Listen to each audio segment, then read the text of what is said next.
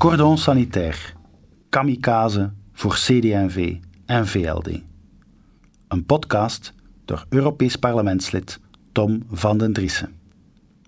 Links is zwaar in de minderheid in Vlaanderen.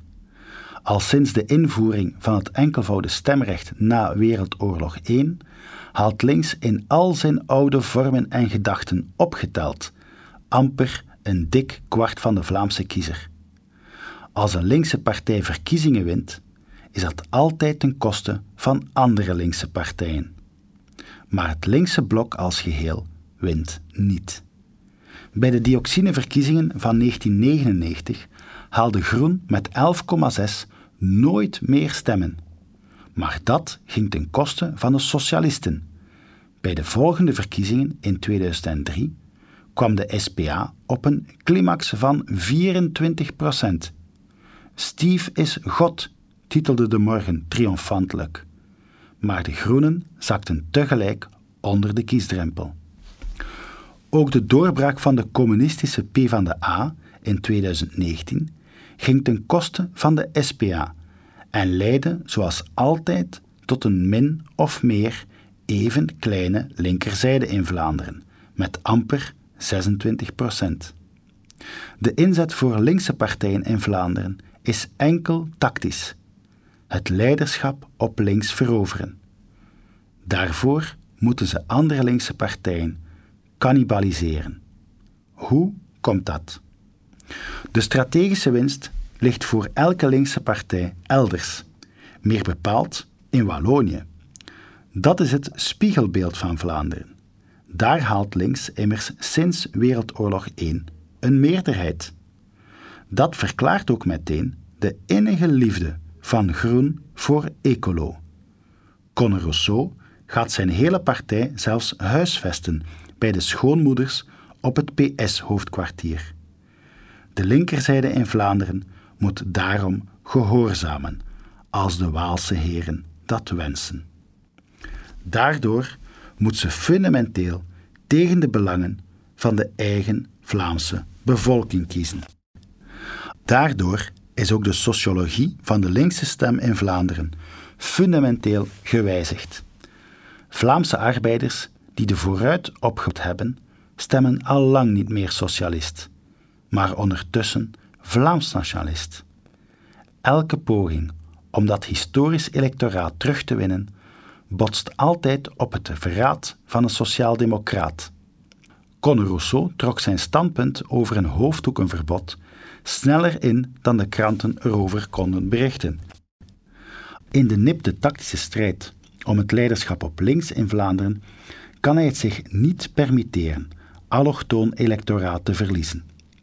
P van de A met de Black Lives Matter betoging en Groen met praktijktesten sprongen meteen in het gat. Als het erop aankomt, liggen de prioriteiten van links bij een allochtone agenda en tegen de belangen van de Vlaamse werkende klasse. De echte machtsverschuivingen in Vlaanderen gebeuren immers aan de rechterzijde. Daar zit al evenzeer sinds Wereldoorlog I zowat drie vierde van de Vlaamse kiezer. Centraal hier is de Vlaamse christendemocratie, die decennia de dominante politieke macht was. In 1978 haalde Leo Tindemans nog 45% van de stemmen. Bij de laatste verkiezing bleken zijn opvolgers daar maar liefst twee op de drie kiezers van toen kwijt te zijn gespeeld. En de bodem is nog niet bereikt. De Vlaamse christendemocratie flirt in de peilingen met de irrelevantie op de grens van 10%. De verzuiling bestaat enkel nog in de structuren, niet langer in de hoofden en al zeker niet in de harten van de mensen. Ooit was de CVP de emanatie van de grondstroom in Vlaanderen. Niet revolutionair, maar conservatief. Ondernemend, maar sociaal verantwoordelijk. Vlaams bewust, maar met mate. In de psychologie van vele lokale CD&V-bestuurders zijn ze dat nog steeds, gezien hun relatieve sterkte op dit lokale niveau. Maar als het niet over de spreekwoordelijke straatstenen gaat, dan kiest de Vlaming massaal voor andere, duidelijk Vlaamse en rechtse partijen. Tegenover de 45% van Tindemans in 1978 haalden Volksunie en Vlaams Belang samen met moeite 15%. Nu zijn de rollen precies omgekeerd. De kiezer heeft de christendemocratie niet verlaten. De CD&V heeft de Vlaamse kiezer verlaten. Het colonisair werd door links eind jaren 80 opgelegd, zogenaamd om de democratie te beschermen tegen het Vlaams Belang. Gezien de duurzame opgang van Vlaams Belang is dit compleet gefaald. Maar daar draait dat cordon sanitair natuurlijk niet om. Het ging wel over het verdelen van de rechts-Vlaamse meerderheid vanuit een eigen linkse machtslogica. Links betaalt immers de prijs niet voor het manipuleren van de Vlaamse democratie.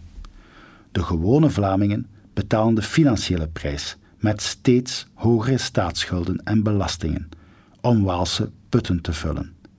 En de maatschappelijke prijs met steeds meer vervreemding en verlies van identiteit. De Vlaming op zijn beurt vertaalt dat door de partijen CD&V en VLD af te straffen.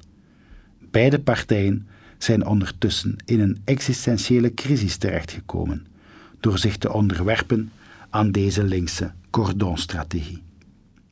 Het ongenoegen borrelt ondertussen op bij de basis. Kamerlid Hendrik Bogaert stelde onlangs het duidelijk, inhoudelijk oneens te zijn met Vlaams Belang, maar niet langer het cordon sanitair te willen handhaven. Zo worden immers kiezers genegeerd, uitgesloten, en functioneert de normale werking van onze democratie niet, volgens Bogaert. Ook met Vlaams Belang moet een compromis mogelijk zijn, vond hij. Pacificatiedemocratie is de wijze waarop men, ondanks grote verschillen, er toch in slaagt consensus middels compromis te vinden. Het behoort tot het DNA van de Vlaamse christendemocratie. Partijvoorzitter Joachim Koens reageerde echter scherp door elke dialoog te weigeren en elk compromis met Vlaams Belang op voorhand af te wijzen. Elke letter wat het Vlaams Belang voorstelt namens 800.000 Vlaamse burgers is volgens hem dus per definitie 100% tegengesteld aan wat de CD&V daarover denkt. Hetzelfde geluid konden we bij zijn kersverse liberale collega Egbert Lachart horen.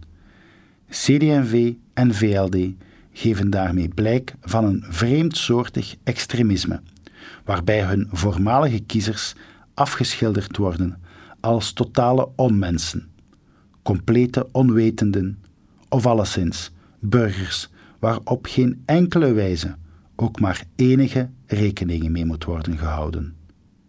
Uit tal van onderzoeken blijkt dat de Vlaming dat cordon sanitair moe is, maar de partijtop luistert niet. En dus loopt die kiezer weg. Hij stemt met de benen. Politici moeten het niet eens zijn met elkaar om toch verschillen te overbruggen en een eerbaar compromis te kunnen sluiten. Want hun functie is het algemeen belang dienen. Zelfs als Vlaanderen de zon kan doen opgaan, zou ik nog niet meestemmen, snauwde Bart de Wever Tom van Grieken toe in hun eerste duel op de zevende dag in 2015. Het is hem slecht bevallen, omdat de grondstroom in Vlaanderen centrumrechts is en die heeft geen boodschap aan het arrogant extremisme van het cordon sanitair. De Wever luisterde naar de Vlaamse kiezer en knoopte volwassen onderhandelingen met het Vlaams Belang aan in 2019. CD&V en VLD negeerden de kiezer nogmaals, mogelijks voor de laatste keer. In 2024 staan immers zowel Vlaamse als lokale verkiezingen op de agenda. In elke peiling sinds 2019 is Vlaams Belang de grootste partij en is er bovendien een meerderheid met NVA in het Vlaams parlement.